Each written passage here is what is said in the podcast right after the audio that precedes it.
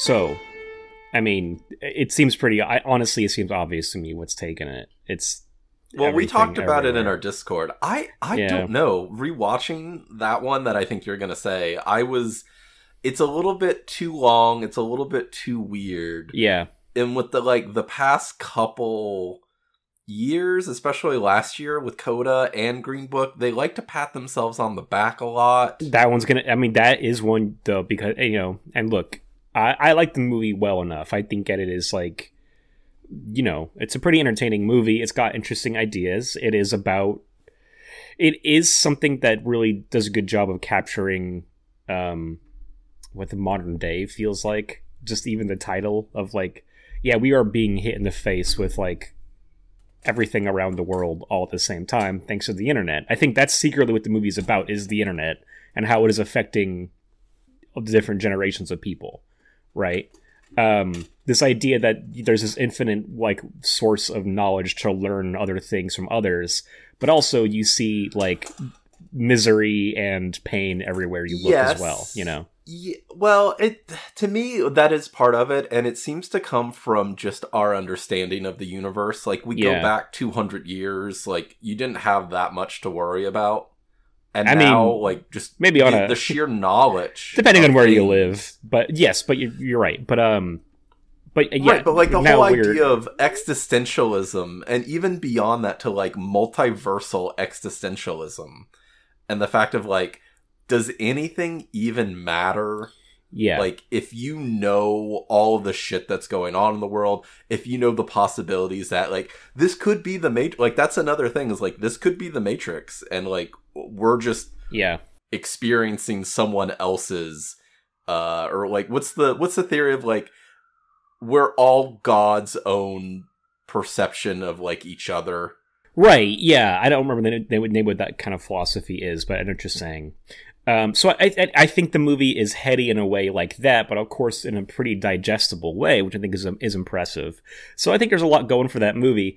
And in terms of, like you said, patting themselves on the back, it's a weird choice because it's a weird enough movie, but it's also a safe choice because it's a diverse cast. You know, it's multicultural. It is family, but that's the thing to me is that I do think Fabelmans will take it. I think the Daniels have a really good shot at best director. Yeah.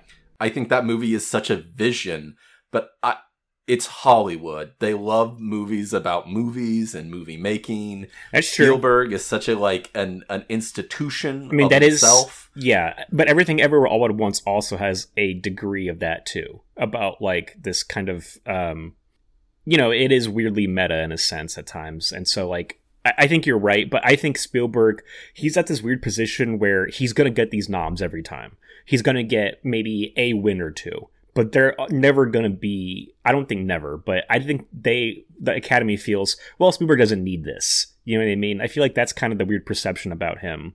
Is that, like, okay, we have to acknowledge him, but we don't have to actually, like, give him the fucking thing, you know? You know, and I hope they don't follow this train of thought for Kate Blanchett, because I honestly think she deserves it for Tar. Yeah, oh yeah, but she's already won. Yeah. That's kind of inarguable. She doesn't need another Oscar. Exactly. It's kind of inarguable. It's funny because I was just listening to I don't know if you ever listened to Scott Hasn't Seen podcast. No. I really love that podcast. It's a great side of Scott Aukerman to hear him like be semi-serious and actually break down movies and things like that. But they had Haley Joel Osment on talking about Ben-Hur, so they're talking about Oscar movies that Scott hasn't seen before. And Haley Joel Osment kind of described like his whole experience being nominated for an Oscar as a kid, and then a little bit of his experience as an Oscar voter, because he has been one ever since he got nominated. And so he talks about that. He's like, you have those intrusive thoughts of like, oh, well, this person hasn't had anything in this long, or this person kind of like, you know what I mean, they lost out this many times. He's like, those thoughts always creep into your head when you're voting. And he didn't reveal any of his votes for this year. But it was an interesting insight into like the Oscar voters mentality, you know? Sure. You know, that's interesting that you bring it up, because all of the Best Actor nominees are never before been nominated. So that's a very interesting category. All of the Best Actor. That's cool. And then I went to see Living the other day. Yeah. It was actually very full. It was the smallest theater in that Regal, and it was full. Everyone was like at least 25 years older than me, practically. And I don't know if you know this, but it's basically a remake of Ikiru. Oh, shit. The Kurosawa film. Yeah, with Bill Nighy as the main guy. But about like 15 to 20 minutes into the movie, you just hear... Oh. I mean, hey, that was me during Infinity Pool, to be fair. Sure. It was a very funny, like, this... Well, it's very stuffy and very pretentious almost. So to have that happen, I was laughing to myself. Have you know, he does a good job acting. Oh, yeah, of course he does. It's a decent movie. It's just kind of like, did you really need to remake this? I could see merit in remaking Ikiru, you know what I mean? Maybe in a modern sense, like you could do something interesting with it. Right, but they just made it contemporary. They didn't make it contemporary. They said it's still in the 50s, but in Britain. So it's still even like... Yeah. What? Really? It's in color now. Okay, great. Yeah, and I feel like that is a... like, I mean, it obviously is a universal idea for that movie, but it's also distinctly Japanese, too, in the way it's breaking down Japanese bureaucracy and work ethic as well. So, like, you'd have to make some changes to, like, you know... But that's the thing. Like, I feel like you can... Else. Yeah, you can do something cool with that. That's very easy to show with British people. Yeah, totally. Bureaucracy. Yep. Yeah.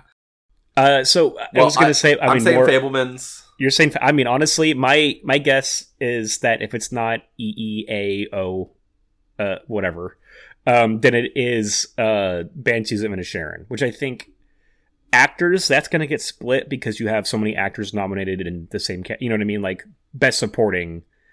Keegan, unfortunately, probably isn't going to get it. Neither is Gleason. You're splitting the vote there. But I think that movie has enough power behind it that if the votes get split between Everything Everywhere and like Fabelmans or anything else, Banshees is so well liked by everybody, I think it just has a shot of getting it by default. You know, that's kind of happened a few times.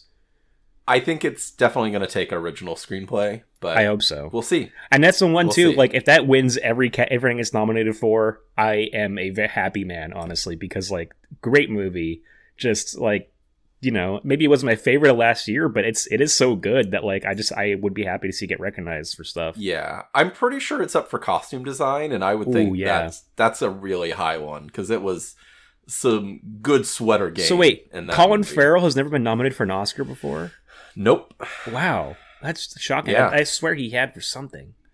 That's cool. I'm from what I remember reading, all of the best actor. So Austin Butler, Bill Nighy, Colin Farrell, Dano's supporting, right? He didn't get a nom. Michelle Williams did. Yeah. But I can't remember the other two right now. But yeah. Did the kid from the Fabelmans get nominated? He didn't, right? I don't think so, no. But that's a shame. No, he should have been. Yeah. He was good. Yeah. It's this is one of those years where there's not a lot for me to be like, nah, get that bullshit out of here. You know what I mean? In terms of these movies. Like, I mean, there's a couple I haven't seen, so like I can't expressly say, but like, you know. Even Elvis has a place at the table. Yeah. It is such a, like, I mean, it's Baz Luhrmann. Wild swing. I need to see. I'm going to watch as Best Picture. Yeah, I'm going to watch Elvis next. Yeah. I've been interested in that lately, and let's get into the introducing the podcast. Hello, this is Let's Do It, the weekly podcast massacre, and I am your host Greg from rainy and stormy Los Angeles, and with me, as always, is my co-host. Hi, I'm Michael from the frozen hellscape that is Portland, and everyone just calls me Murphy. Yeah, we are in the throes of, like, actually feeling climate change, because, like, the storming here has been fucking crazy. I've been seeing pictures of Portland buried under snow. We got 10 inches. Goddamn. That's insane. I heard you guys had your first, like, blizzard warning in, like, almost 30 years or something. Basically, something like that. Yeah. I mean, I was talking to you about it before we started recording. My power was out for 24 hours, just, like... You know, it was totally in the dark. It was freezing cold. I had to go to a coffee shop to charge everything the next morning. I'd sit there. I didn't even have hot water, so I couldn't even shower. I mean, I could have, but it would have been miserable. But yeah, you know, hey, what better way to distract ourselves from the impending apocalypse than talking about movies like we do in this podcast, about horror movies, a different theme every single month. And right now we are in the throes of Maniac March, where we are exploring serial killer films without a supernatural bent. So last week we discussed Pieces.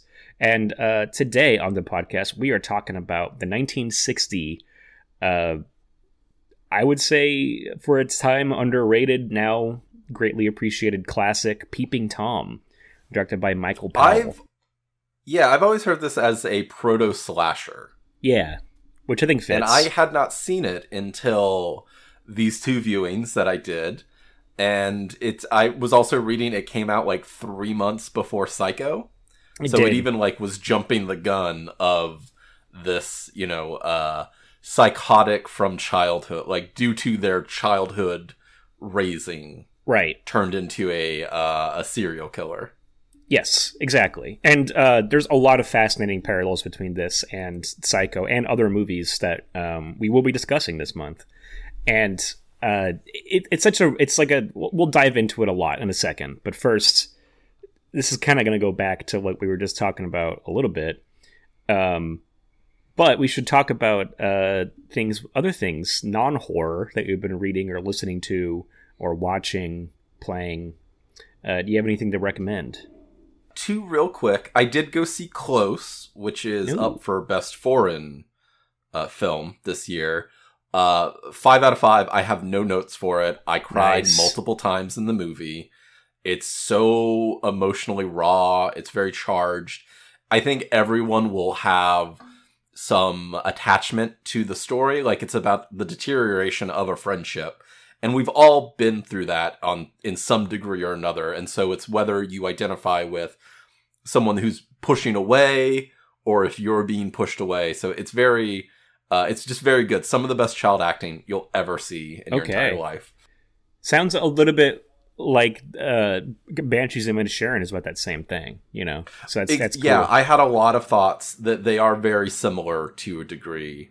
There was another film I was like, oh, this has that type of bent to it, but then I saw one that was nominated for Best Supporting Actor. Have you ever seen Sexy Beast? No, I've never heard of that. Oh my god, Greg, you gotta put this on your list as soon as possible. Ray Winstone is a retired British gangster living in Spain, and Ben Kingsley is like his old friend who comes and is trying to get him to do one last job. I don't know if I've ever seen a performance quite like Ben Kingsley in this movie. It was astounding. He sucks all of the air out of the room in whatever scenes he's in. He is like mean and yelling and degrading everybody, and it is so fantastic. It has a lot of weird kind of time jumps at times. Ian McShane is also in it. Yeah, I was just gonna bring him up because I see him on IMDb here. Weirdly, yeah, like he popped up and I was like, wow, I didn't know he was in this, but like he's very good. But just, I don't know if I've ever seen someone as good as Sir Ben Kingsley in this movie. And it was just baffling to me to think about like him winning an Oscar for Gandhi. Yeah. And like such a like good, quote unquote, good person. We all know he's kind of a piece of shit later on, but like, a saintly type person to win an Oscar for that. And then to do like the exact opposite and just pull it off so well. Damn, that looks fucking good. Cannot recommend it enough. It's only like 85 minutes or something like that. Okay, all right. There you go. It's really good. It's so good. This is great. I mean, this is what's great. I feel like we get into similar things sometimes, and or just you'll bring up something that is just like you've somehow predicted what I'm going to talk about. It happened twice already since we've been talking, because the two things I'm going to talk about, maybe three things. I'll throw one more in there, probably. Honestly, maybe four. I'll do quick ones, though. But for the Letterboxd raffle that I do sometimes, I was tasked with watching Akira Kurosawa's High and Low, which was fucking incredible. Yeah. Really loved that. Actually has some, a little bit of, I would say, teeny bit of relation to Peeping Tom in very vague ways.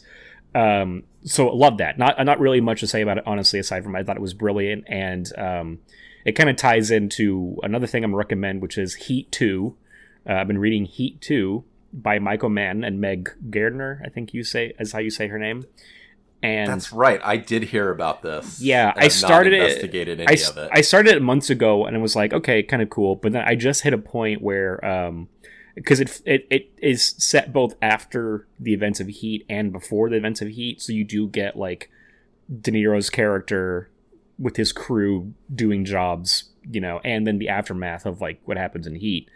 But when it flashes back to Pacino's character, he's a cop in Chicago, like tracking down like a series of like home invasions by this like really dangerous crew. It hits that Heat magic of like you have Pacino at a crime scene calling shots, being like, okay, then you're gonna do this and you're gonna, these guys are here, you could tell from the point of entry, just like amazing like crime investigation speak in that Michael Mann way.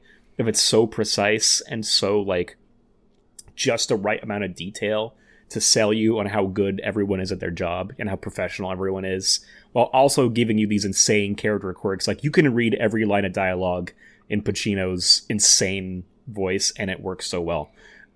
She's got a great ass. Exactly, yes. I mean, and just the thing, is right after I watched High and Low was when I really kind of started getting into this book, and you could see the influence High and Low has on the entire detective genre going forward, you know what I mean? And the idea of the procedural and things like that. And just capturing the interest in watching these professionals do their jobs. Like, you know, perfect pairing right there. High and Low and Heat 2. The other ones I want to talk about real quick. I watched Xanadu recently. Very fun, crazy experience if you haven't seen Xanadu. I'm not going to say too much about it. I have never seen it, yeah. But I cannot not say the title of that movie, unlike the way they do in Citizen Kane. Oh yeah, I kept thinking Xanadu. About that too. Xanadu. Hey, you'll be singing Xanadu every time if you watch that movie. It's fucking crazy. I mean, like, definitely take some substances and don't watch it alone. Love it. Yeah, but that was fun. Then I watched, speaking of music, Decline of Western Civilization Part 2, The Metal Years. Very fun, fascinating documentary about metalheads in the 80s. Very much worth it for seeing, like, stupid, young, drugged-out kids being like, I'm gonna be as big as the Beatles with their shitty glam rock band. And then cutting to, like, Ozzy Osbourne being like, I'm an alcoholic and I was a fucking idiot as a kid, and now, like, you know, I would never wish this on anybody. Like, it's great. Very well made movie. What was the last thing I was gonna say? I don't remember, honestly. That The Other Connection. You mentioned Ray Winstone. Just yesterday, went and saw Kingdom of the Crystal Skull at the New Beverly. Oh, that's right. He's in that. Had a great time with it. Yeah. It's time to say it, man. It's time to say that movie is also good. Is it anywhere near as good as the other Indiana Jones movies? No, of course not. Probably not, no. But, like, it's still a fucking good movie on it. I think it's still a fun movie on its own. Kate Blanchett is a Russian? Yeah. Oof. She's great in it. And, like, there's just, like, there were so many technical aspects that impressed me and some that really let you down because it's just, like, a weird period of CGI. And the CGI in the movie gets worse as the movie goes on, too, which is weird. But there was like a lot of good. There's a lot of great visuals in that, though. I'd say. I think we're both excited for Dial of Destiny. No, like, I'm excited. No. Well, I mean, in a way, I don't have much faith in it. Honestly, it's funny because we were just talking about Copland before we started recording. It's another James Mangold movie. But I'm a little mixed on Mangold. I think that he can be hit or miss for me, and I think he's best when he's doing something like Copland. You know, the times he's tackled IEP with X-Men or with the Wolverine and then Logan, like, they don't fine, you know what I mean? Like, I don't know, there's something that doesn't excite me so much about those. Yeah, you're crazy. Logan is firing on all cylinders. It is amazing. It's all right. Wow. It's trying to be so much more grand than a comic, you know what I mean? It's like really trying to shoot above its class in a way, which is fine. That's like admirable in a lot of senses. I just don't think it does it well, you know. Well, maybe I think that works with what they're doing with, especially we've never seen a like explicitly bloody Wolverine movie. That's fair. And to like actually show like the just the animalistic nature that he has when he's fighting. Like, I think that one does it perfectly. I think it's such a great ending. You know, you're fighting yourself. It's, like, that is right. What we're all doing. You know, yeah. We're all our own worst enemy. But hey, speaking of shoddy CG, I thought that's funny. Well, yeah. But that's the thing. So the girl is fantastic as well. Oh, yeah, she's good. She's so good in that movie. I like it. Look, I like the movie. It's just like when you have all these things of like, it's actually a secret Western or like, you know, all the allusions it has to Shane and things like that. It's not as bad as this. And I also don't think this movie is even that bad. It's just kind of like when you compare it to what it's taking from, it gets worse. But it's a little bit like Joker for me, where it's like, hey, look at how smart Agreed. We are because we're remaking all this shit from better movies. You know what right, I mean? Like right. that's the impression I get from Logan too. Which, and I don't think it makes it for a bad movie, but it just kind of makes me be like, shrug at it a little bit, you know what I mean? Because I'm like, well, see where you're, it's been where you're done better with that. Yeah, right. And like I wish I liked Joker more than I did, but it's right. like King of Comedy so much better. That's the thing, you watch King of Comedy and you're like, yeah, Joker is useless, there's no point in that existing. I still don't understand why he won that Oscar. Like, I love Joaquin Phoenix, but man, yeah, what a fucking letdown. All right, we actually need to talk about this movie. We do. There's a lot to talk about. We've been going a long time. Yeah. Not even... Did we even mention the name of the movie yet? I said Peeping Tom. Yeah, Michael Powell. Okay. 1960. Great. Months before Psycho. Yep. All right, so... How much do you know about Michael Chapman as a director? Not anything. Great. Enlighten me. Okay, so very, very fascinating guy. I highly, highly recommend... learning more about him and watching his earlier movies too. So he is a British director, primarily known for his companionship with a fellow director named Emmerich Pressburger. And together they made a lot of films during World War II, before and after actually. And were like just very well regarded British, like kind of like workman directors in their time. So at the time they were given like, you know, assigned projects of like, okay, so World War II was on, so we're essentially making propaganda movies. So here's a movie about this and you guys go off and make that. They were, since those movies came out, they were all successful upon release and everything. And they were pretty well regarded. But since they came out, people have just kind of started applying the auteur theory to them a lot. They were collectively known as the Archers, which is why this starts with an arrow being shot into a bullseye. That was their like right. logo. It's a little different because this one is the first movie that Michael Chapman made after he went separate ways from Emmerich Pressburger. I don't quite know exactly what happened, but they just kind of stopped working together. Michael Chapman and Pressburger, they are massive influences on Martin Scorsese. He will talk all day about how fantastic they are. I watched a great documentary when I was in college about the Archers that featured like Scorsese, I think in the late 70s. And so he is coked out of his fucking mind during this documentary. And he is just going on and on and on about how much he loves the Archers. It's fantastic. I highly recommend watching that. I think one of the best director cameos in their own movie. Yeah. I mean... Polanski's really good in Chinatown, but Scorsese as the husband yep. that gets in the taxi and Taxi Driver is so fucking great. And like you said, he's coked out of his mind. Now thinking about it, I'm like, he was probably really coked up shooting that. Just the way that he's acting. Oh, yeah. If he isn't coked up, he's doing such an amazing job of acting like he is coked up and jealous. Seriously. It's fucking, yeah. He's incredible. I would recommend seeking out his bits of that documentary at the very least. But some other movies that Powell and Pressburger made that are worth shouting out. I have seen two others. I've seen Blackout and 49th Parallel. And both are fucking great. Blackout is like an espionage story set during World War II about a famous time when the Nazis were bombing London. And they had to black out London. So they couldn't see their targets, right? And so it's a really cool spy story just set during these blackout hours when they have to turn the lights off to avoid Nazi bombings. And it's really fucking fascinating. Really cool spy movie.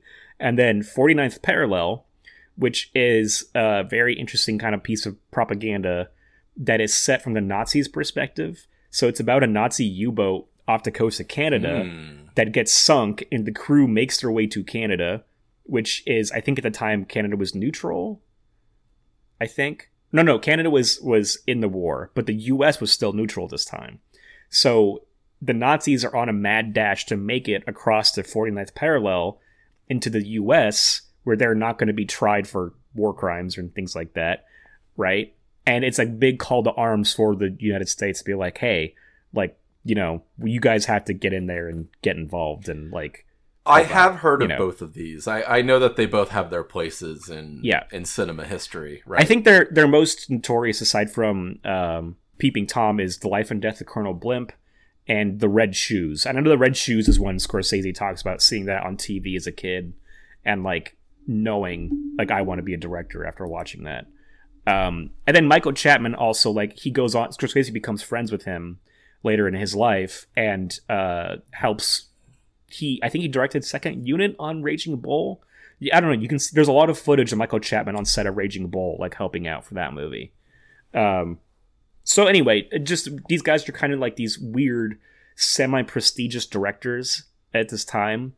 But then when they split and Chapman makes Peeping Tom, it gets fucking torn apart by the British press, especially, and it does get pulled out of theaters and banned not too long after it comes out, because people saw it as so salacious and, like, you know, perverse, which is very funny considering 3 months after it came out, Psycho comes out, and that also generated a little bit of controversy, but it's a much bigger hit, and it's like, you know, I think that one also grew in esteem as the years went on, but, like, it had a much warmer reception when it first was released, even though these are sort of talking about similar things, yeah.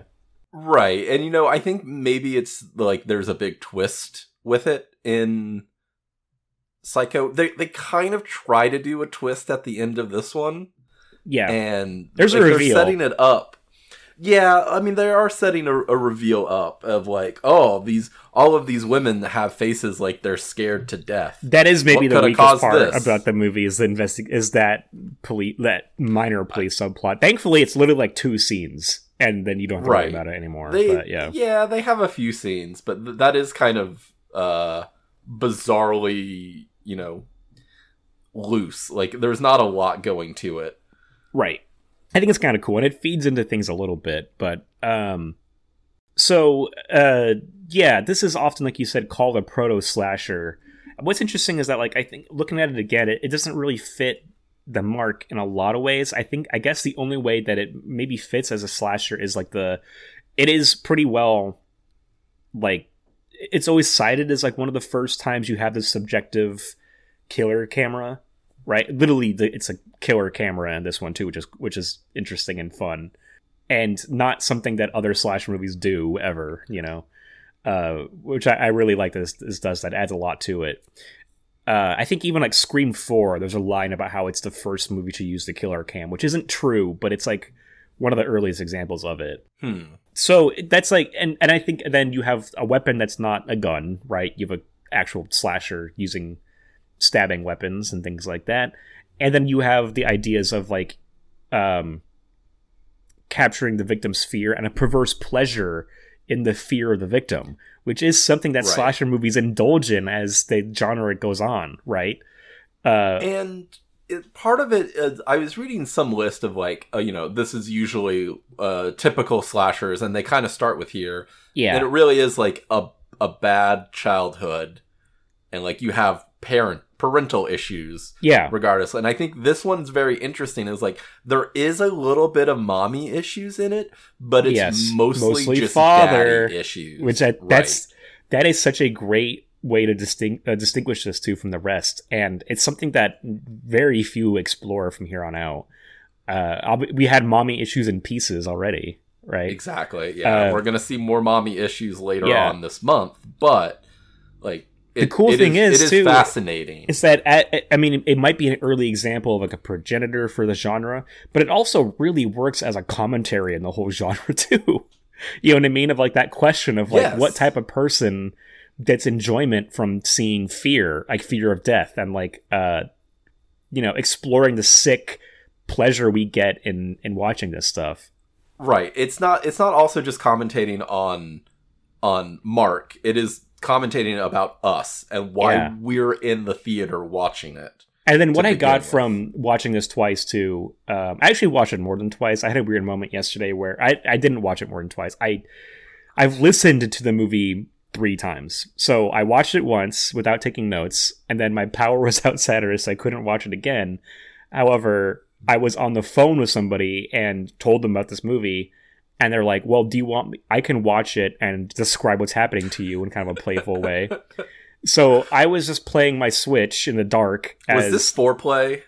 Well, I was playing Switch in the dark as this person was watching Peeping Tom and talking to me about it.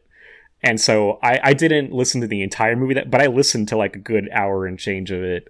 So, but anyway, all I'm saying is, and then I watched it again this morning. All I'm saying is that from seeing it so many times, you see how the Peeping Tom moniker applies to several characters in this movie in really cool ways. And it's not just a thing of like, oh, well, Mark is fucked up and the viewer is fucked up about, you know, wanting to intrude into others' lives in some form. Literally everybody is like that. I mean, it's the entire purpose of like the guy buying pornography and us getting a weird pleasure out of seeing him his embarrassment, right? Like played for comedy. Like that is us peeping on this private moment of this guy, like, you know, being exposed essentially. He won't be doing the crossword tonight. Love it. Love that line. This movie is secretly a comedy too. It's actually pretty funny in a lot of places. I don't know if I'd go that far, but yes, there are cute moments that are played for comedy. Everything to do with the film set is fucking funny. Well, yeah. I think there are a couple parts where, I mean, especially when Mark is with the one actress doing like a test screening or whatever, but it really is jarring when you have the actress who discovers the body.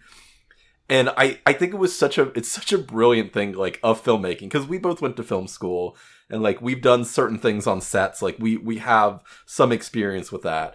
It used to be they were doing like luggage trunks. Yes. And then once they find the body, they're like, well, we have to reshoot this scene. Let's do hats instead. And she is still like breaking down. That actor having to say, she is so good in that. Yeah. Do you have a blue one? That's also the cool thing about this too is that like the Hitchcock thing, because there is, you know, the infamous, it came out 3 months before Psycho. Psycho was regarded as a masterpiece. This was shat upon and banned.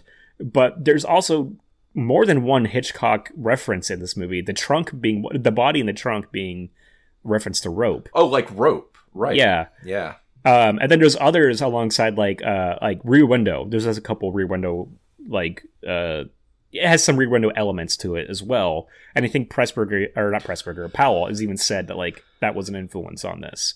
Sure, there's some aspects I think of Vertigo as well. He said that the colors were inspired by Vertigo. Exactly. Yeah, and that I think that is probably like the highlight of the movie to me is just I love it the color scheme that it's he's beautiful going with. That like first little set piece where the hooker, excuse me, prostitute's probably the appropriate way to phrase that. What's the British word for it? is on the street, and it's like obviously part of a set, and it's just so gorgeous. Yeah, so many different colors. Oh, totally. I mean, the whole thing. I mean, you talked about that test screening scene, but that is so vibrant and beautiful to look at. Yeah. So excuse me, just before that, I said the color scheme, but also I think the piano score. Yes. It's awesome. Miles above. Oh, I think like it'd be hard pressed to say whether the Bernard Herrmann score of Psycho or this is better, but they're like two sides of almost the same coin. Yeah. And both perfect for what they're doing too. Like I love the light jazziness of this, and it adds a weird classiness to it as it's talking about stuff that's pretty perverse. And that's another thing too, is that like you look at this and Psycho and they are both like, what's the word? Lascivious, right? They're talking about psychosexual issues in young men. and have all this phallic imagery and all this provocative stuff. But it's both to the perfect degree for like what they are. Like there's no, I mean, you have that shower scene in Psycho, which, you know, you don't see any actual real nudity, but you get the feeling of it, right? And then in this one, and you literally have nudity, but it's, yeah.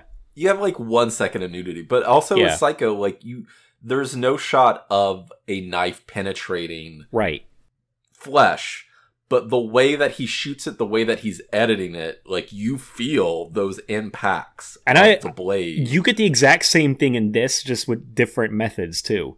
It's like it's not the quick editing in this one. In this one, it's more about the framing and then the transitions and things like that that get you in that mindset of violence, even though you don't see anything happen on screen, right? Right. There's, I think the last bit with Mark, I think yes, that's the goriest it gets. Yeah. It, but yeah, and that's the perfect time to do that. They're cutting, right? They're transitioning. They're cutting. They fade out before the one with Millie. The fade out with Millie is fucking great. That is such a great transition because the line leading into it. Okay, we'll go through it because there's a lot to talk about. Millie. I love Millie. Yeah, this is one. I'm just gonna say it up front. This is a movie where by the end of it, I just know from all the stuff I'm gonna talk about. My opinion of it is getting higher by the end of this discussion already. Like just thinking about all the different elements of this and how they work together. So we'll start with the beginning, and we start with just a close up of an eye after the infamous Archer logo. Close up of Mark's eye opening. So that's a close up of the human eye. We see what the eye is seeing. It's looking onto a dark London street, a beautiful set. I think it was a lost shot on Pinewood Studios, and it looks set-like, but in a nice, kind of fantastical way. It reminded me of Eyes Wide Shut, where you can tell it's all New York sets when he's outside, but they add a weird, like, surrealness to everything that works. And it's insane to me thinking about how much time, effort, and money was put into that set. Yeah, same studio, actually. It's not that long. Right. It's not that long that you see that. Actually it shot in the same place. Yeah. This is Pinewood Studios where they shoot all the James Bond movies, where they shot Star Wars. Yeah, Indiana Jones, The Shining. Probably the best film studio sets in the world, I'd say. My favorite, probably, out of the ones I like can name. So anyway, we see the close-up of the eye, see what the eye is seeing, and then we see a close-up of a camera being revealed under his jacket, and then we see what the camera is seeing. And so already we are equating Mark and the camera. They are one. They even call it an extra limb of his later, right? Mm-hmm. Which is both a phallic reference and just the idea that, like, Mark and the camera are the same being. They're inseparable. So he comes up on this prostitute, like you said. Nice bit of storytelling where we can't really tell what she is by looking at her, but her first line being, "That'll be $2." You're like, okay, I get it. She's a prostitute. You follow her up the stairs, you pass a huffy-looking woman, which I just had a little moment I liked. Once they get in, like you said, beautifully shot. It looks a lot like the scene in Vertigo, of her stepping into that green light and everything. The camera pushes in farther and farther.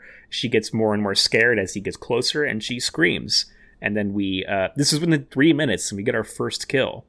We then cut to the title, first of all, right, I think.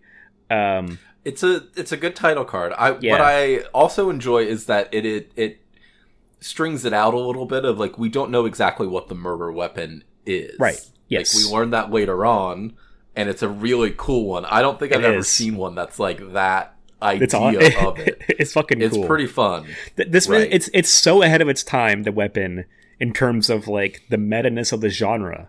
Like if an 80s slasher had this, you would be like, that is a genius thing. That is like, you know, a deconstruction of the entire genre and what it's about. But this is a progenitor of it, and we already have this. It feels so like decades like ahead. That's crazy. Exactly. So we then see our main character Mark, who we recognize pretty quickly as the killer because he's got the same exact camera. And he's got the blue eyes. He is recording the investigation the next day. That's pretty great. I do love, returning to the scene of the crime, like other, serial killers. Do you think this was the camera that Zapruder was shooting? It has to have been. Three years later. The magic camera. Like, it's a 16 millimeter handheld. Yep. I mean, hey, we had magic bullets in Dallas that day. Well, not a magic camera, too. you know, he's so in love with this camera. Yeah. To the point where, like, he kisses it later on. Oh, I mean, there's a scene of him... Such a thing. There's a scene of him stroking it at a key moment that is so fucking sensual. Like, yeah, it's crazy. So he's filming the investigation. Somebody calls him on it, and he just says he's a reporter. So then we get to... we see him going to work, where he makes money at this photography store. So what's interesting about this, I don't get this. There's nude photos on the door. That's a little bit of nudity you see in this movie. Yeah, and it was also they have like little black boxes. I had my microscope. I think I saw nipples on at least one of them. Okay. I was seeing that this movie is considered the first mainstream British film to contain nudity in it. Like, you right. know, there's like a theatrical release. 2 seconds of Millie on the bed, and then they just fade out. But there was originally more, but it all got cut. She has clothes on, and then it cuts to her being nude on the bed. Right, like it is a very weird jump cut, but yeah, there's a couple of jump cuts where they removed footage. Yeah, right. I love the store owner.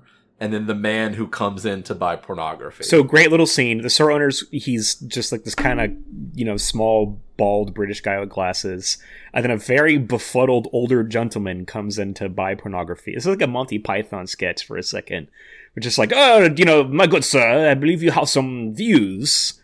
And he's like, what views are that, sir? It started with like almost every other...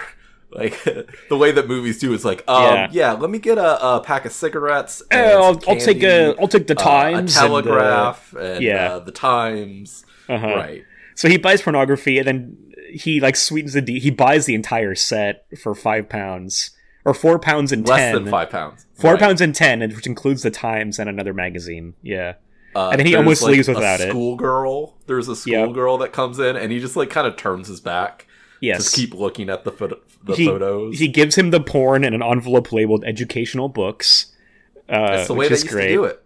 But like I said, I mean, like even in a microcosm, this movie is doing something fun with the idea of we get to peer into this guy's private life and see him buying pornography and how all that goes. And we get a perverse pleasure. We laugh at him for this. You know what I mean? Like even this is feeding into the themes of the film. I don't think there's like a wasted moment in this. Maybe a couple with like, oh, the fear on their faces. You definitely don't really need those. But like other than that, you know, I think this movie is really efficient, and it's not long. It's an hour 40, right? Like, right. And I think it's paced pretty well. A few number of locations, smaller cast, you know. Anyway, after he leaves, Mark kind of gets the assignment to go upstairs and start taking nude photos of these models, or at least like cheesecake softcore photos. And there is a strange moment where, like, I love Millie is just chastising the whole time. And it's just like, I had a lovely night out with my boyfriend, but then we ran into my fiance. And she's got, like, bruises on her face. She's just funny in general. She has a lot of great lines. Before we move off of the store owner, too, he's got a great scene where he's like, what do I always say, Mark? Or, no, what magazines sell the most? And he goes... And I love how... I didn't even talk about the cast. Karl-Heinz Bohm... as Mark, he's credited as Carl Bohm. He says, those with girls on the front cover and no front cover on the girls, which is very funny.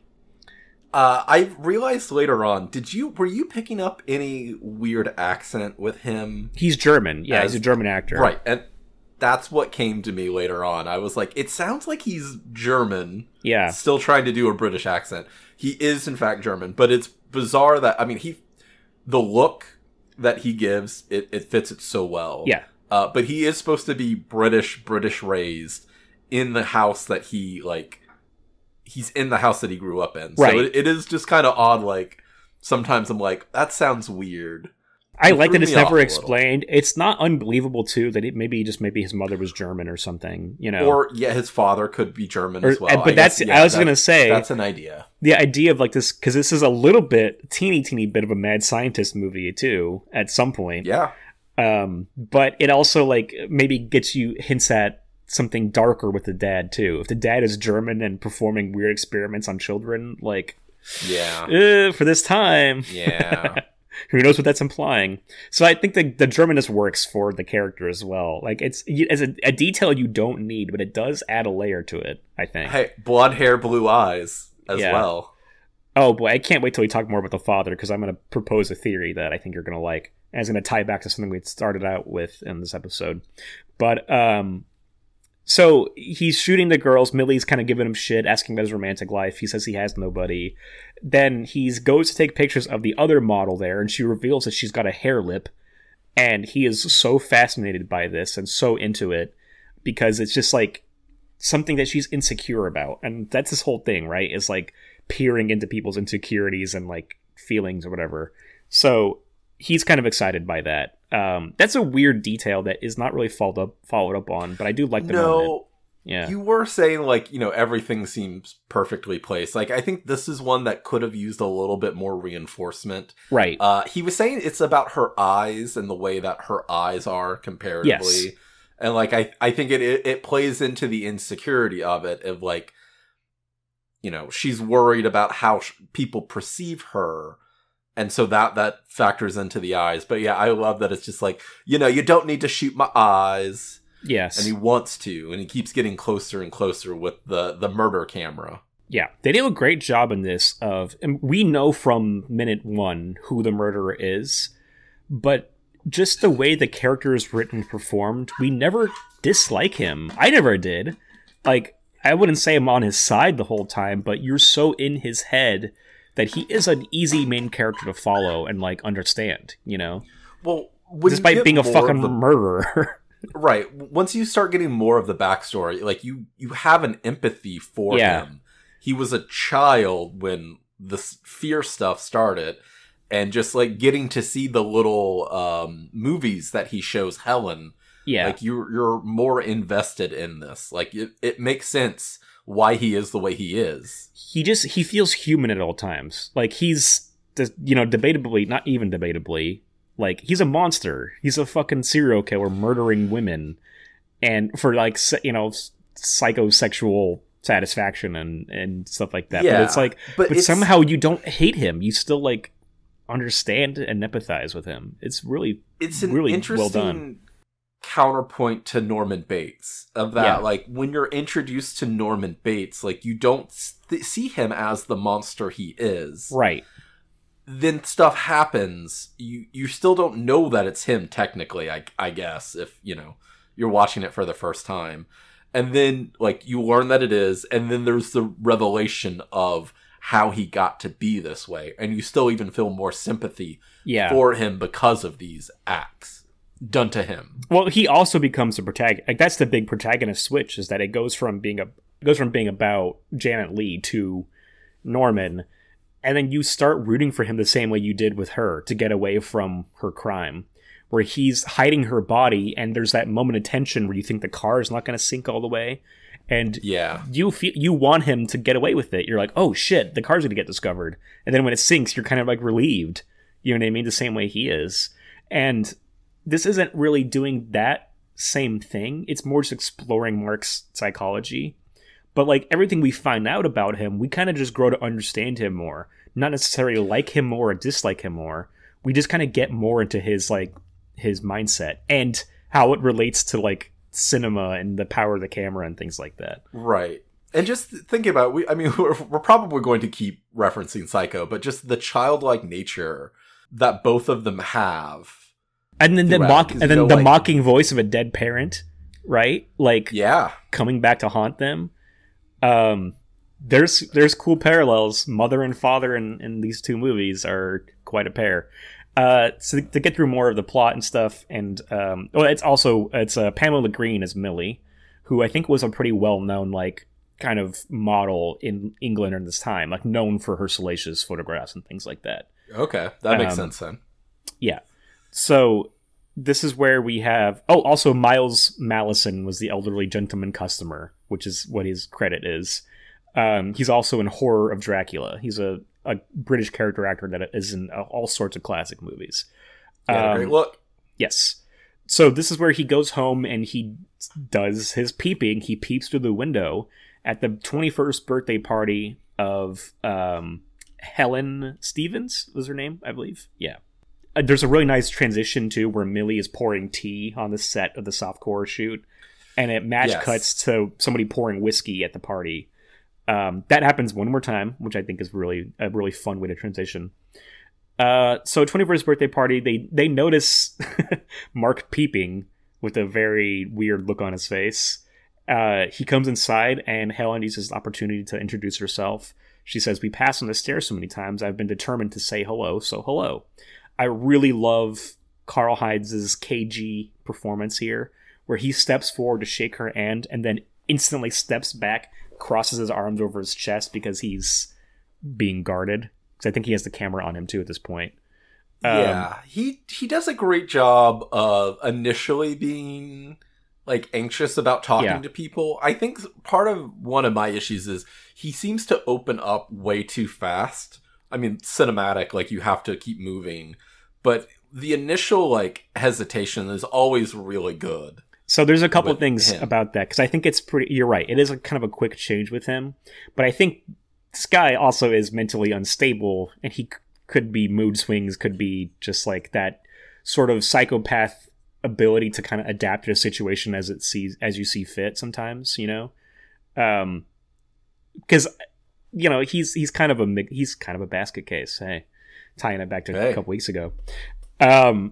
So yeah, they get introduced. She wants to go see what he's doing, or she comes up later with birthday cake, is what it is, while he's watching movies. I think we've also seen a moment of him rewatching That Murderer at least once too. We have, and I just want to get into this real quick. I hate.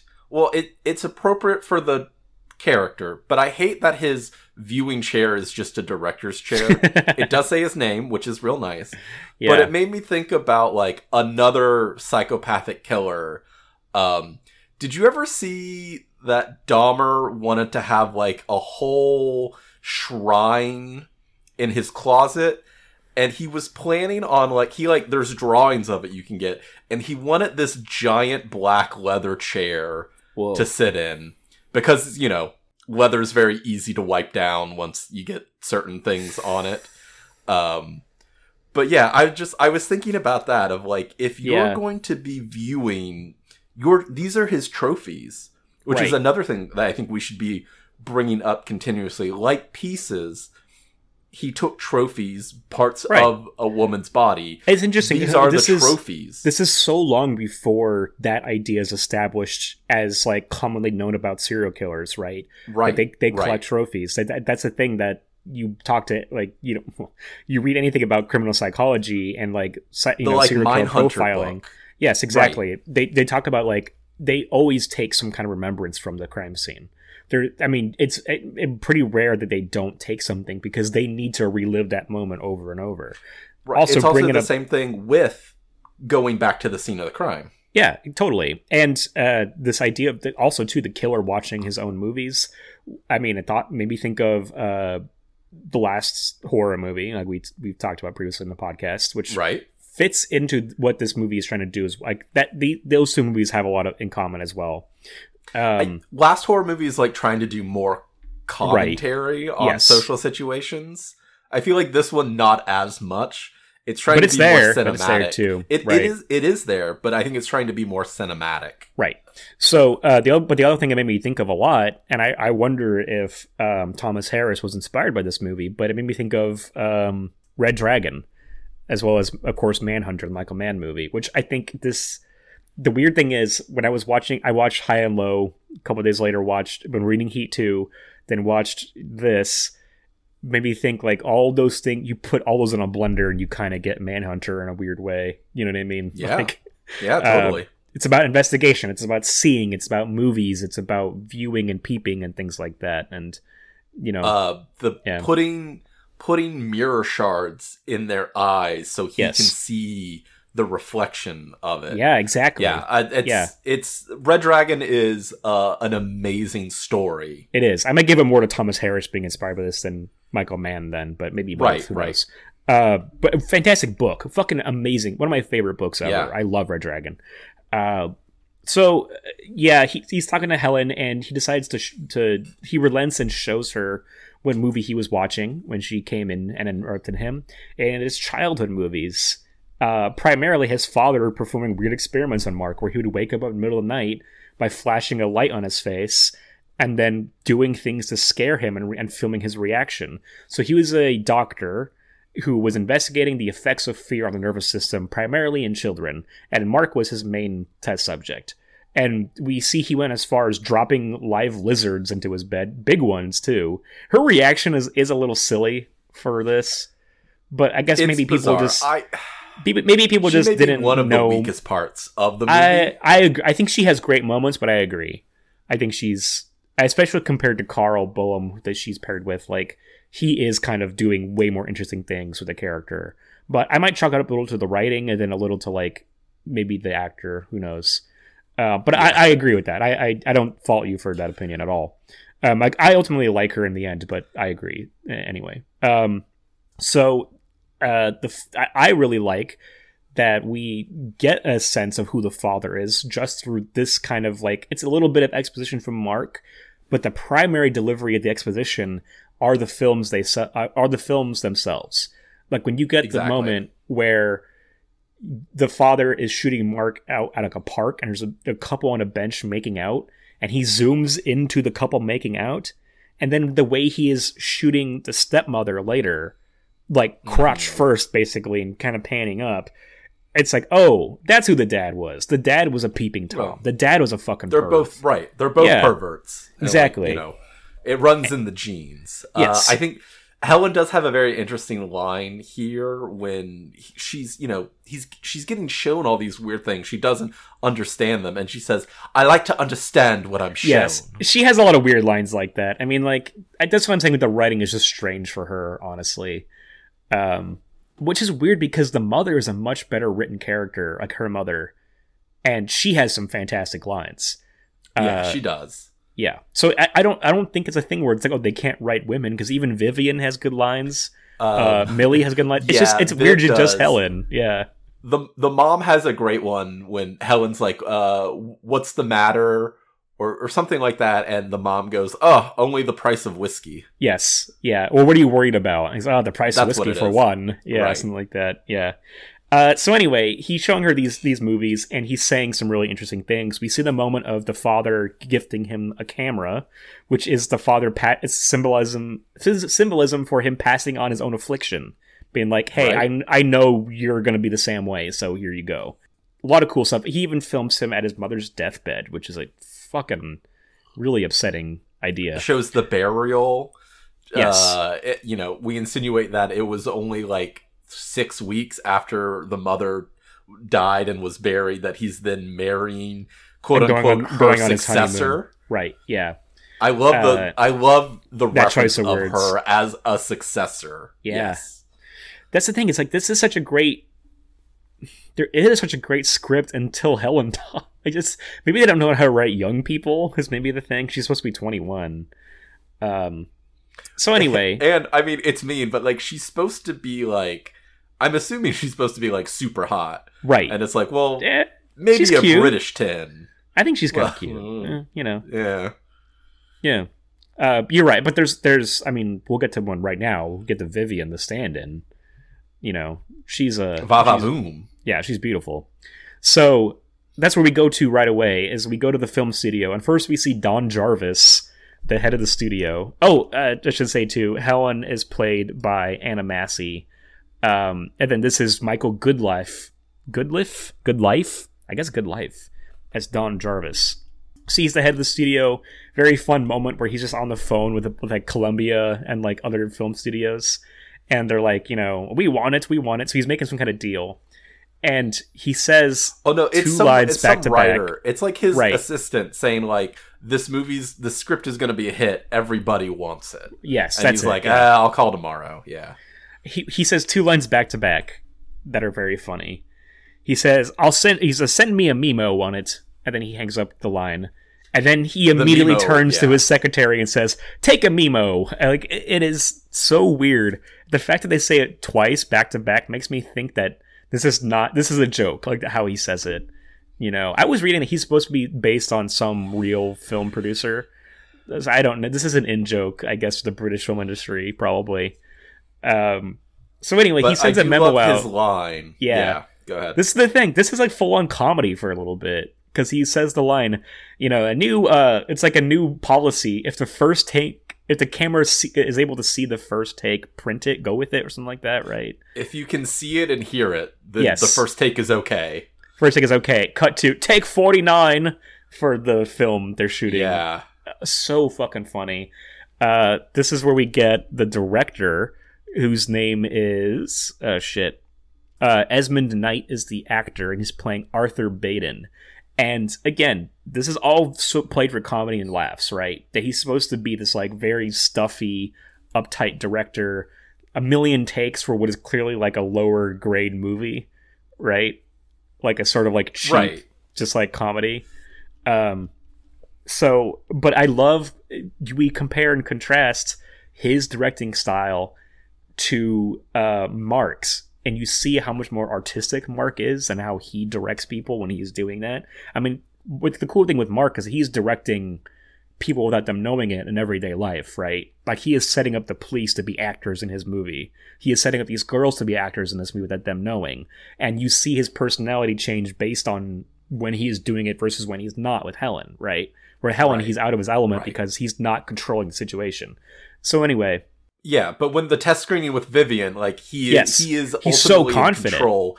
Yeah. He is God, and right, he understands that. That's what a director is. His confidence with the police, too, of being like, hey, I'll turn in my film to you guys if you want me to. Like, that kind of tempting nature of, like, this is literally the murders on film I have right here. And they're like, no, don't worry about it, you know?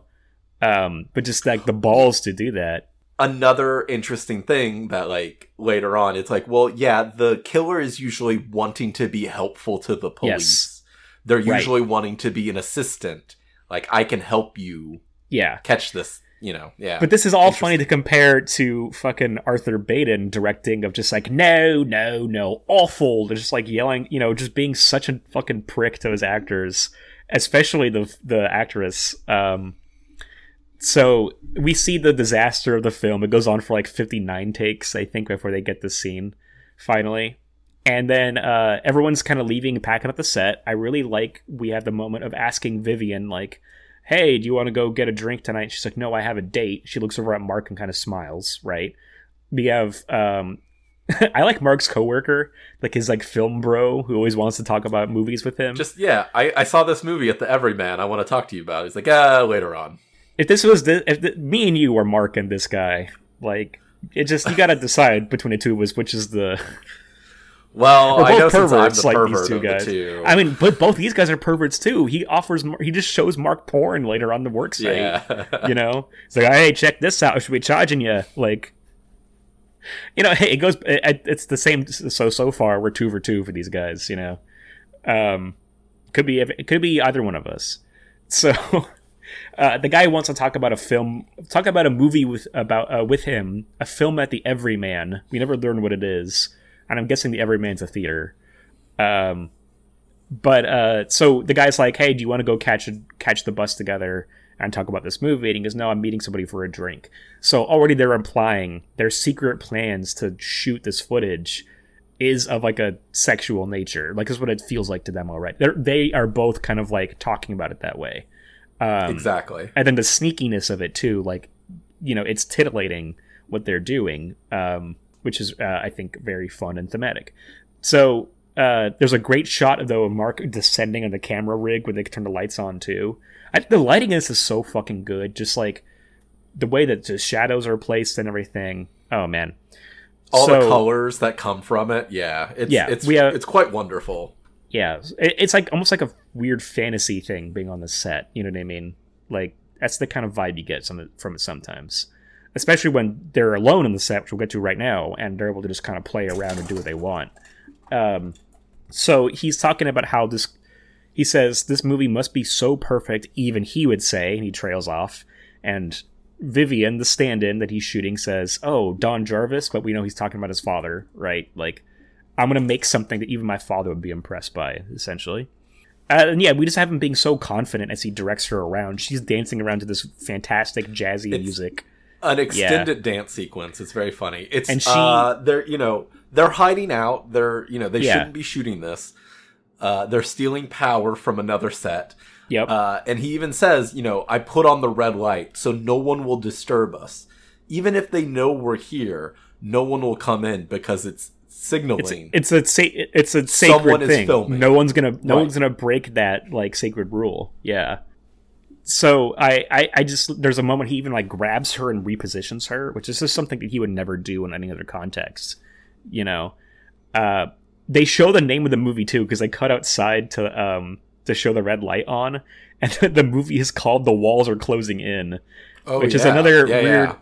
It's like a weird British dry joke sometimes like that. You know what I mean? It's like you have to like, I don't know, you got to think about it for, you know, you don't have to. It's not like a complicated joke, but you do have to like notice it, I guess. Anyway, right before he kills her, he tells her, go and stand on your cross, please, which read to me is like, sacrifice yourself for this movie. And he ends up killing her after giving her a nice little monologue about what she should be imagining. He says, imagine someone coming towards you who wants to kill you, regardless of the consequences. A madman, she asks, and he says yes, but he knows it and you don't. That is breaking down what is scary about slasher movies. Like, that's the basic premise. There's a killer coming to kill these people who don't know that they're coming, and so we're just gonna watch them be themselves before brutally dying. That's the entire genre. Yeah.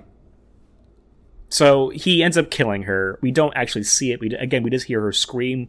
We see him attach something to the top of the camera before he pushes in for the final kill, and he locks her into the blue trunk.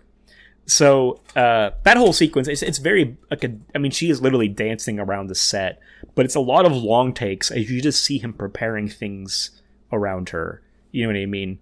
Like him pushing the trunks around to act as the platforms for her. Getting that like blue trunk right behind her. Yeah. It's so well choreographed. And like, again, just even before she gets to the set, when you have her walking through the quiet studio, you know what I mean? He's like whistling in the dark.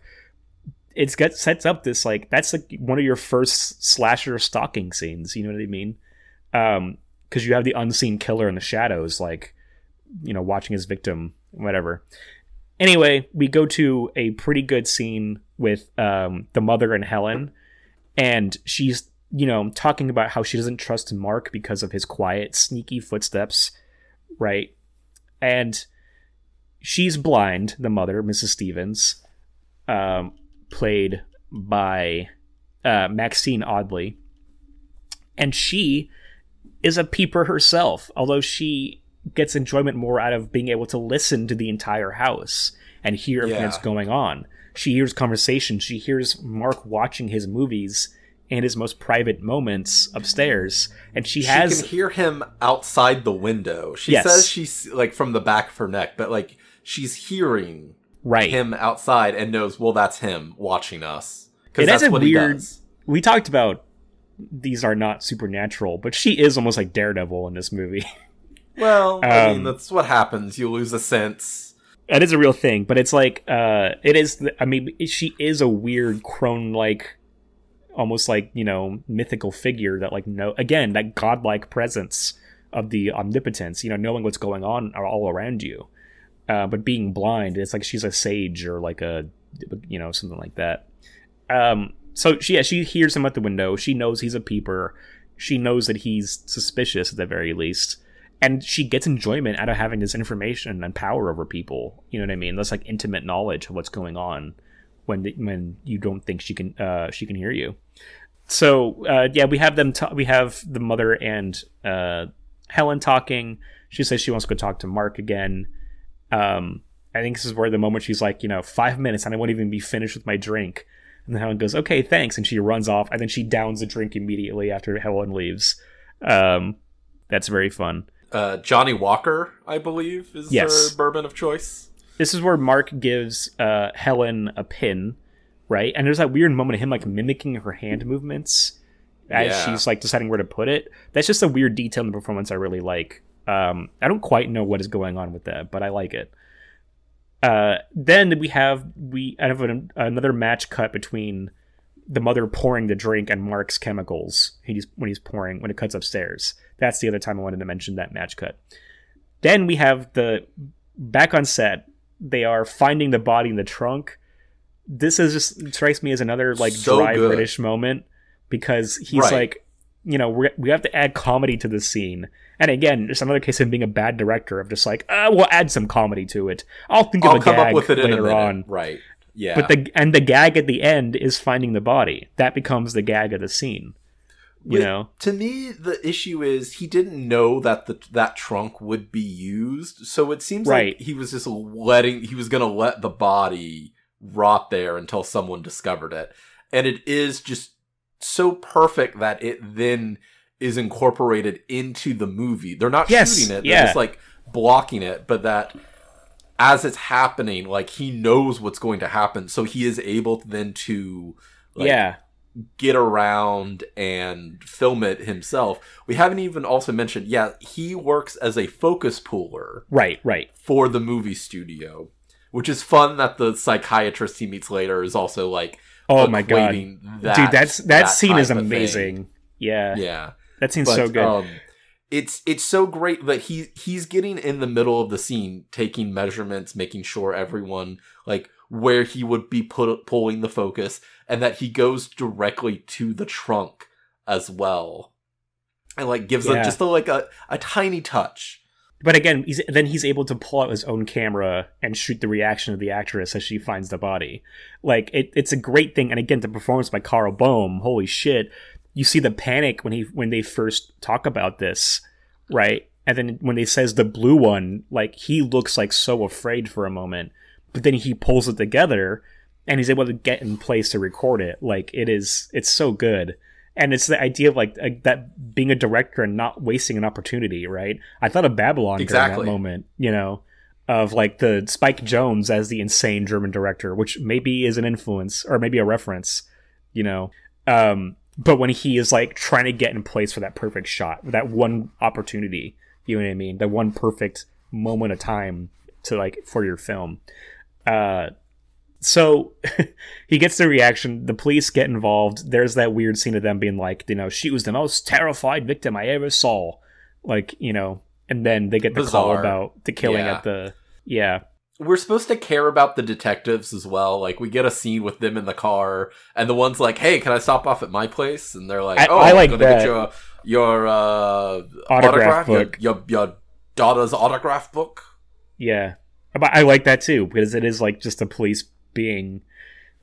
I think I should appreciate any movie. Yeah, I appreciate anybody that is that accurately portrays the police as, you know, incompetent. Yeah, totally. So we didn't even mention the great line at the end of that scene where the actress faints, and then this kind of shocked me as a pretty harsh line for 1960.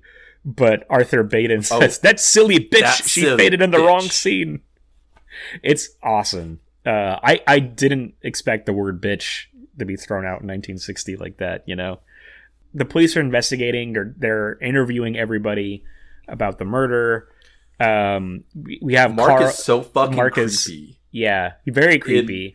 When they're sitting, because he's also, like, using the camera to videotape just people that are, like, coming in and out of the police questioning. And I do love his friend. I can't remember the name. But I don't think he gets named. You're a psycho or something like that, or you're crazy. Are you mad, Mark? That's it. Yes. He's very quickly yes, and then, like, looks over and smiles at him. Yeah, but that's the other thing. I mean, like, again, with Mark being a director and a manipulator of people, which as psychopaths often are, like, he knows what to say to his friend. He knows exactly what's going to throw him off his scent, or, like, kind of placate him, but also without telling him. Like, tell him everything without telling him anything. You know. It's funny that he can be truthful. Yeah, I always like that. The way that you can phrase it, or, like, your tone can just diffuse the situation. You're confessing, but they don't believe you because of your previous history with them. But then the way that you're telling it to them as well. Okay, so I'm sorry. We'll speed up a little bit because there's a lot more to say about what happens in this movie. This is when we have Helen and Mark are getting ready for their date. He meets her mother for the first time and is, of course, awkward and weird because he doesn't have control over the situation. And she has, you know what I mean, the hearing. So she's got a one-up on him because she knows way more about him. Right. It's loosely a date. Is that she has written a children's book and she wants his, like, opinion advice about getting photographs in it. Yes. And then that's their excuse to go on a date. It's not technically it's like a work date. Right. But then they're both oddly attracted to each other. Helen's not making a secret of this, though, really, of her attraction. Well, there's like another resident of the house we didn't even talk about. It's his house. Yeah. And he owns it. His father owns it. He's the landlord. He's lived his whole life. Right. Yeah. And we find out that the room she's staying in is his mother's room. His mother's, right. Which is a nice touch. So, yeah, we have a great moment where, like, she's telling him about her idea. It's going to be about a magic camera that sees grown-ups as they were as children, which is exactly what he is trying to get at, too, with his film, right? Yep. Of trying to capture that true essence of fear that he experienced as a child and seeing people the same, seeing all these women the same way. So I like his acting again in that scene where he's getting excited about this and he like jumps up and he like throws shit off his own table to like sit next to her. Like we get some of his like mania in that moment, but it gets like mistranslated as like attraction or excitement, you know? Again, there's so many great. I love the framing of this movie, the shots of it. It's just really beautiful to look at. But as they go on their date, there's like multiple times that he sees people being intimate. Yes. And like literally stops everything he's doing to then watch these people. And like a couple making out. Right. But you notice a girl each time, in a window. This is where I start to like the performance for Helen a bit, because each time she pulls him away. But she kind of has like these sly smiles herself. Like she's also kind of amused by it. You know what I mean? And possibly even enticed a little too. She has the will more of him. She has the will to move on from it. She doesn't get obsessed like he does, but she also gets pleasure out of seeing these moments, you know? And she sees it as more innocent. Yes. Of what his intended purpose of it is. Mm-hmm. Right. So I really like the date scene. I just, again, his confidence is building. I love the way that we get the sense this is more the real him, right? When he's with Helen, like how, being shy and scared and like, you know, not knowing what to say or do. Cause it's somebody seeing him without his camera for the first time, essentially. Even at work, he's behind the camera the whole time, right? Which is where he gets that confidence probably. So anyway, they had their date. Which makes sense. They come back, brief kiss. When you're doing a job, when you know what you're doing and you're good at it, you have the confidence. Yeah. They come back. They have a brief kiss. There's a weird moment where whenever they come back, and that's it. So they come back from the date and they're in his room. And they're talking about how he didn't have his camera with him the whole time. This is where she calls it an extra limb. Right. Which is a great way to describe it.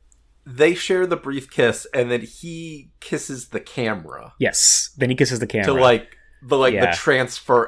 It seems like that's what he's trying to do. Is he's trying to transfer her kiss to him to the camera. It's around this time where he even says about what he's feeling. She like asks him like, "What are you feeling right now?" And he says, "I can't describe it. Can only photograph it." Like that is his only method of communication of like true expression too. So. Then later she's saying, oh, you know, she's talking about the things that photographs, and she's like, you know, even me or something. She turns the camera towards herself. He says, he freaks out and says, whatever I photograph, I always lose. I'll never photograph you. So then this is where he goes into his room and Mrs. Stevens is in there. Brilliant scene here, too. She's got a sharpened cane, which is a really interesting way to equate her and Mark. You know... And even thinking about, like, this, Thomas Harris must have loved this movie because this is almost exactly like Frances Dollaried. A blind woman, the right? Girl, with snuff films playing, yeah. But the fact that, like, he cannot control himself enough to not play it.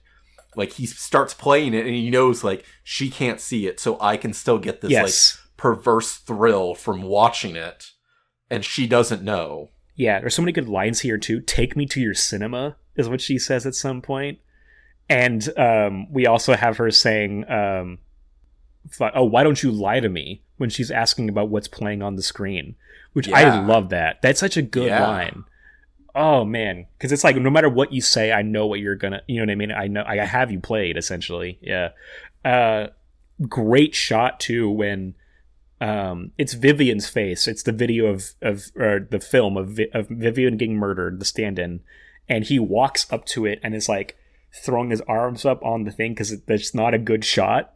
He's not worried at that point about like the mother being there anymore. He's just worried that the shot is bad, which I love. Yeah.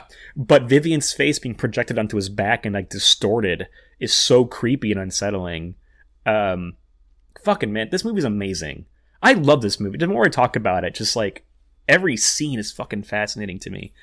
It's one of those things where it grew on me so slowly because I had seen this before and I really liked it. And I think I even gave it 5 stars.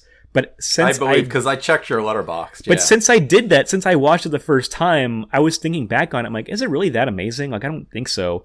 And then watching it again, like it gets me, man. It gets into my mind, and it makes me obviously rant like crazy about it.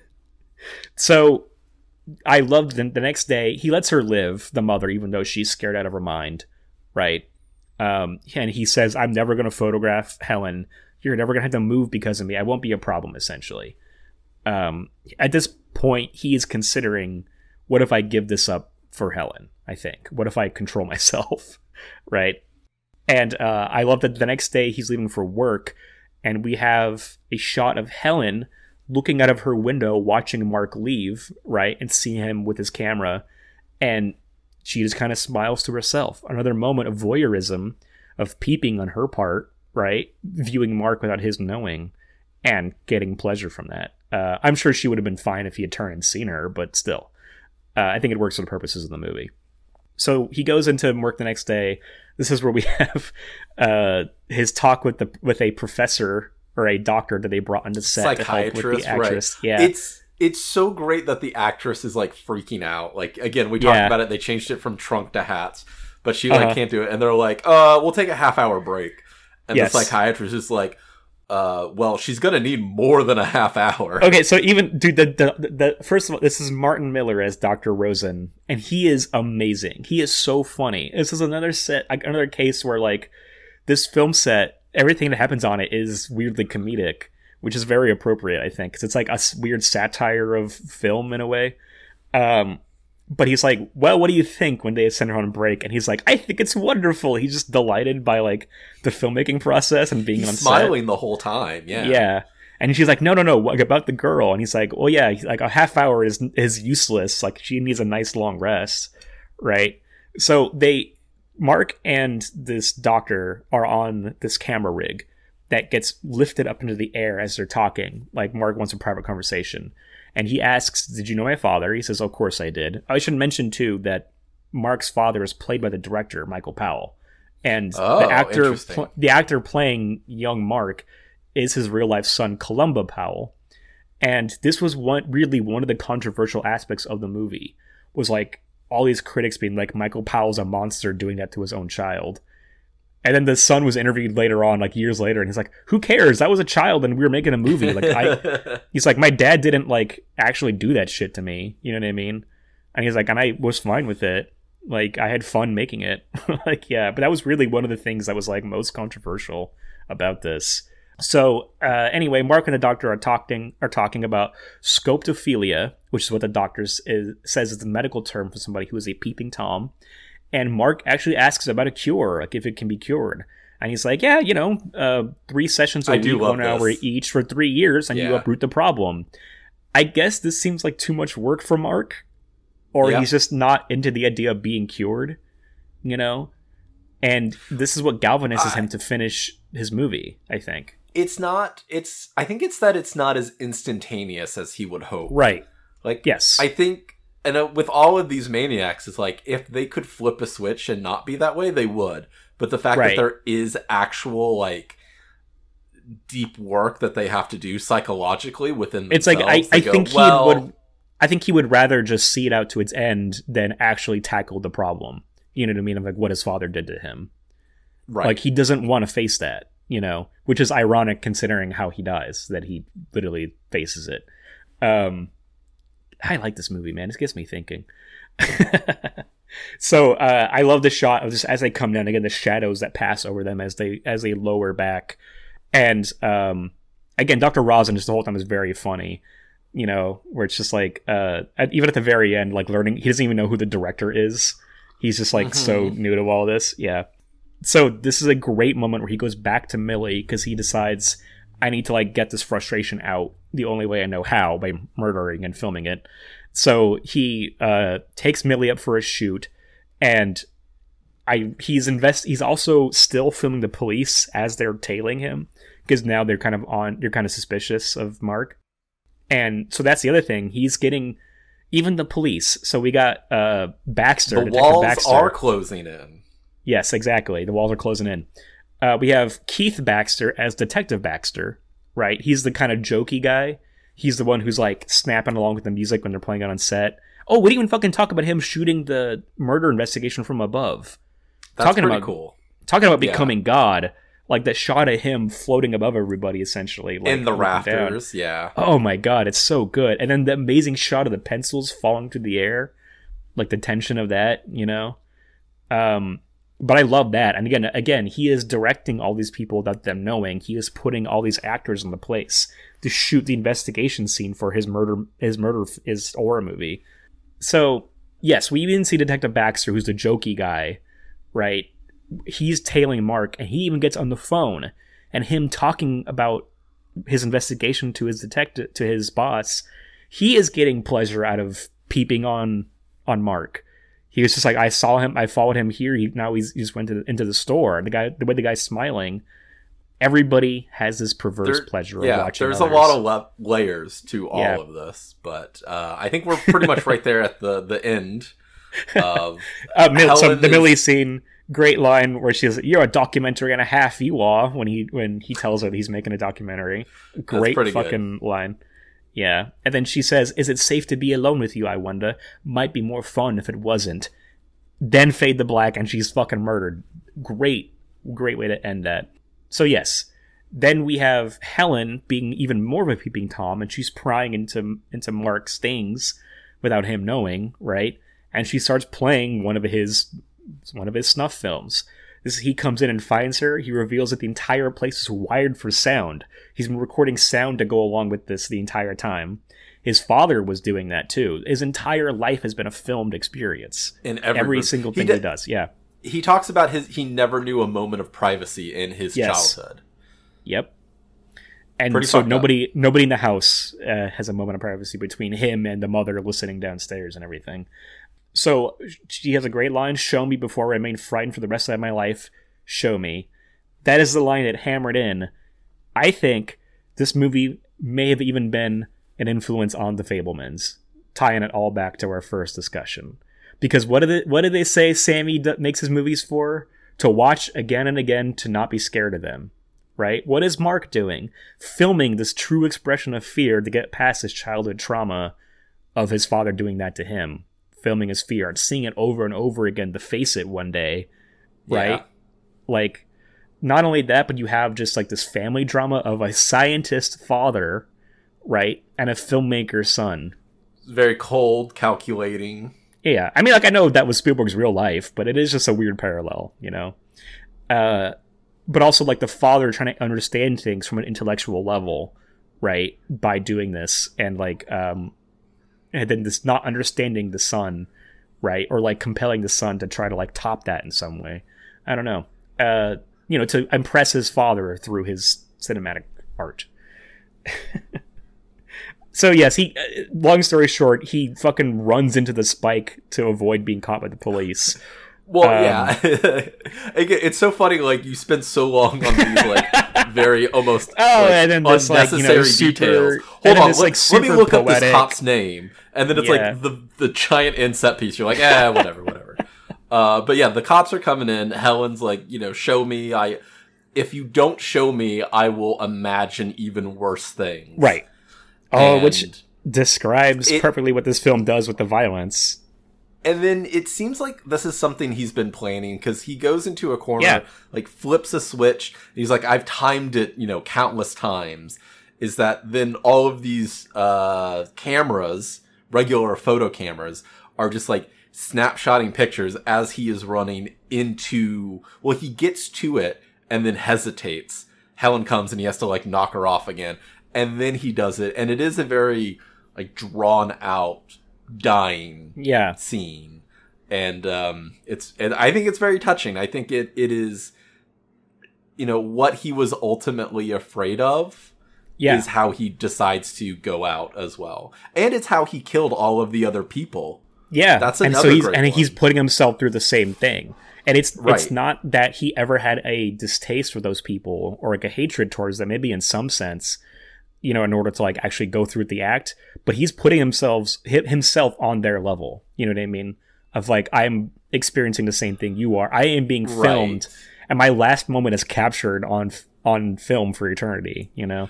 Well, I guess it's interesting that they're all women. They're all somewhat sexually active or at least like provocative. I guess Vivian's the one where it's like, well, I don't know exactly why you're doing it to her. But she is excited about doing it with him because that is a salacious, intimate thing.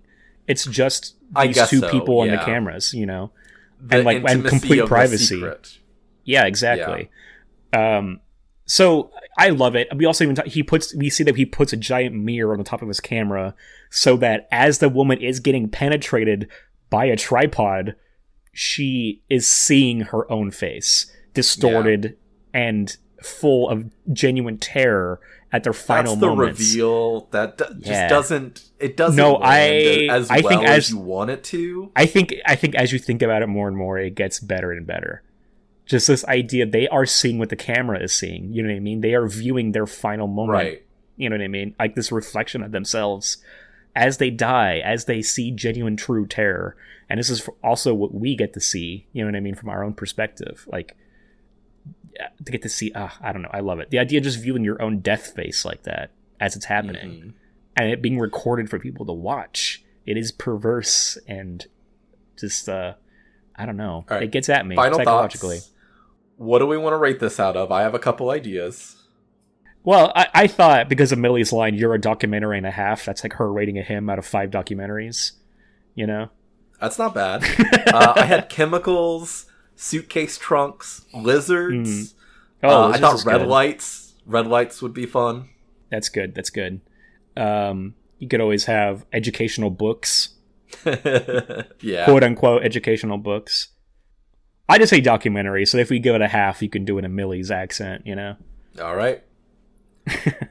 Murder documentary, snuff documentaries. I don't know. Anyway, final thoughts. I can start. Look, I talked long enough. This is a masterpiece. Just the more I think about it, the more I fall in love with literally everything that it's doing and saying about filmmaking.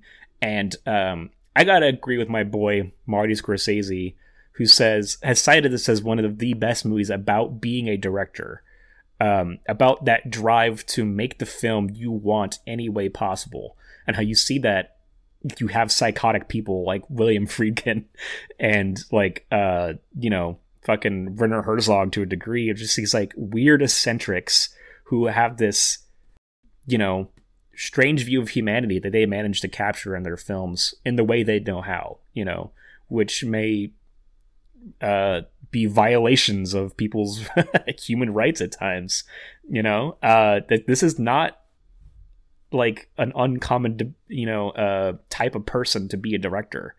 This idea of using people to suit your own needs and possibly perverse pleasures. It's commentary about just the voyeuristic instinct inside all of us. Like, I think there is so much going on here that not just getting at what makes cinema interesting and like the weird existential implications of photographs capturing a single moment in time and things like that, whatever, but just in terms of being about like people psychologically and what compels us to do what we do. It's a deep film, and I think that like it just gets better as I you know, pick it apart and think about the excellent fucking visuals and camera work in this. That I'd even say there's a slight shakiness of the camera sometimes that gets at that voyeuristic feel. You know what I mean? Particularly, right. I noticed it when Helen and Mark are discussing her book for the first time, and we see him getting excited about reading her stories and stuff. The way it's shot has that feeling of we're peering into this private moment we shouldn't be seeing, even if it's fairly wholesome. You know. So I'm saying 5 documentaries. 5 documentaries and a half even. I knew it. I love it. The more I think about it, I'm like, yeah, it's got its slight issues. Maybe Helen doesn't have the best lines sometimes, and like, it is a little choppy because what they removed, you know, like sometimes a scene will just kind of end very abruptly. I was reading because they literally just, they didn't really do any kind of like fine editing. They just chop stuff out at the last second. I even noticed a weird jump cut once where like Mark and Helen are having a conversation about his camera, and there's a slight jump cut where you see his head like kind of jump, and it literally seems like they just removed the line of Mark's right there completely. Like that's my thought. It's probable. Yeah, but it's very slight. It's almost not noticeable. Anyway, that's me. What do you think? I know you're not going to be as high on it. I am not as high. I was trying to pinpoint why I'm not as high. It may just be the British stuffiness that I'm not necessarily for. Is this a Southern thing that just like this anti-Britishness? How dare you? But it, I don't know. There's some, again, just stuffy things. Helen is like, we could do better. Honestly, I'm surprised this has not been remade. Thinking about how fucking Gus Van Sant remade Psycho, right? This seems prime for it. You remake it in 60s Los Angeles. Like, there's so many other things I think you could do with this that would be really well done. I've mentioned the wonderful piano score. It's got such a moody atmosphere, especially with the coloring, the sets. You know, the actor that's Mark Bohm or whatever his name is, he does a fantastic job. The accent's a little weird, but like I got used to it. But just some of his like more melodramatic scenes are really good. We didn't even talk about it when he first shows Helen the weird videos of that his dad took of like scaring him. At one point he like turns on a light and is wanting to film her watch those films, and it's really sad. I think a lot of it's that he was made this way because of the trauma of his father. We've even got to a point of like, well, he could most likely cure him. Well, I guess that's even something that's bizarre. The psychiatrist is telling us how he could cure the Peeping Tom part. Scopedophilia, yeah. Murderous psychopath that he has become. But they just, years like, of this. Generally, like the people that are kind of caught peeping in windows and stuff, they do progress onto more violent crimes eventually. And so, but at this time, I don't know if they wouldn't have known that exactly. Yeah. That's why it's very like prescient at some times of like the trophies, visiting crime scenes afterwards. All of these like serial killer maniacs that we're covering this month, no supernatural abilities in them. It starts small and usually like continues to build.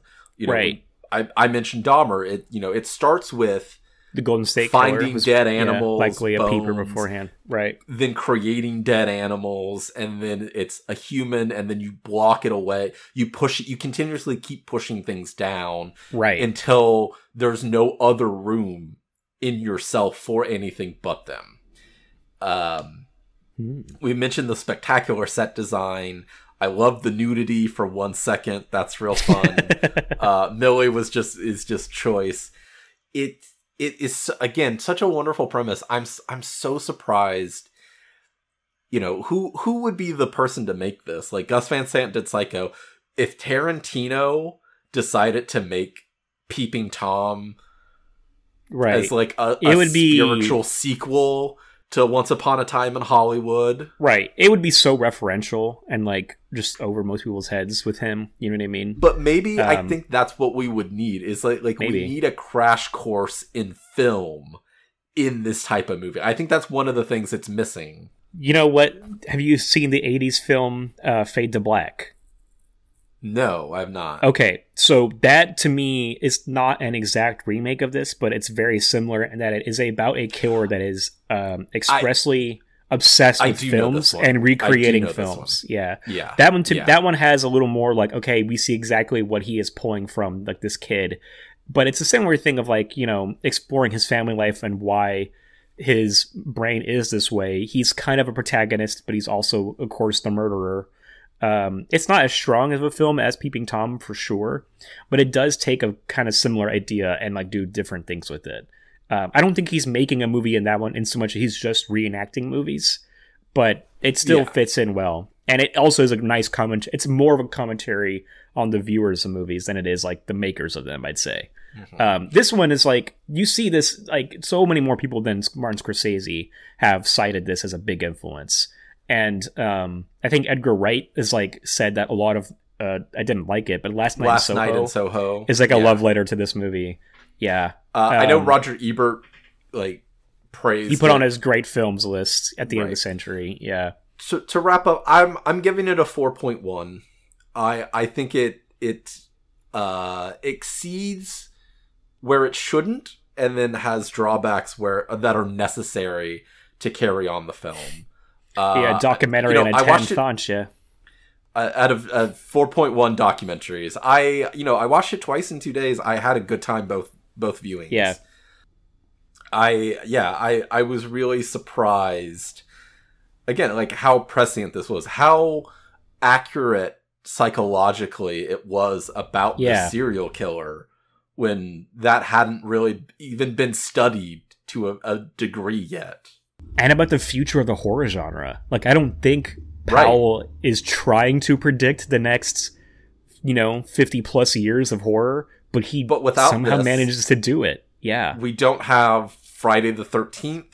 Yep. We don't have like all of these other ones. You don't have Black Christmas, Halloween. Right. Yeah. Yeah. Like all that stuff, it goes completely away. And even just like talking about other psychological horror films, like the ones we're talking about this month, like these Maniac movies that maybe aren't exactly a slasher, but they're like something akin to it. This idea of like the realism embedded with it too, like and being self-reflexive about cinema, which is... like that alone, I mean, that is where I am really loving this. The idea that it is like a horror meditation on not just horror filmmaking, but filmmaking in general. You know what I mean? And like the nature of like satirizing these these insane directors who use people as like human puppets. You know, it's fascinating. I think it's a really fucking interesting movie from every angle. So that's our talk about Peeping Tom. As I have been doing a lot lately, I know I went on. Yep, gushing. Yeah. To tell you what we're going to be watching next week, I think it was interesting you mentioned the realism of it. And I feel like this next movie has almost a surreal image of, like, suburban life. Yeah. It's got a very dark comedic bent. We are going to be watching, from 1994, directed by Mr. John Waters. We're talking Serial Mom, starring Kathleen Turner, Sam Waterston, Matthew Lillard, Ricky Lake is also in this movie. Lots of fun stuff. I watched this quite a few times as a child. It's been a year since I've revisited it, so I'm excited. But until then, you can always please rate, review, subscribe anywhere you get this podcast. We have email, weeklypodcastmassacre@gmail.com, both Twitter and Instagram @weeklymassacre. So hit us up. Let us know if your parents ever used you in like a psychological experiment. If you have fashioned any type of camera equipment into a weapon, let us know. If you have ever bought pornography under the guise of educational books, I want to hear from you. I want to know your recommendations. So, let us know. Yes, please. Yeah. So, until next time, well, he won't be doing the crossword tonight. That silly bitch, she fainted in the wrong scene. So great. I love it. Okay, amazing. Bye. Bye.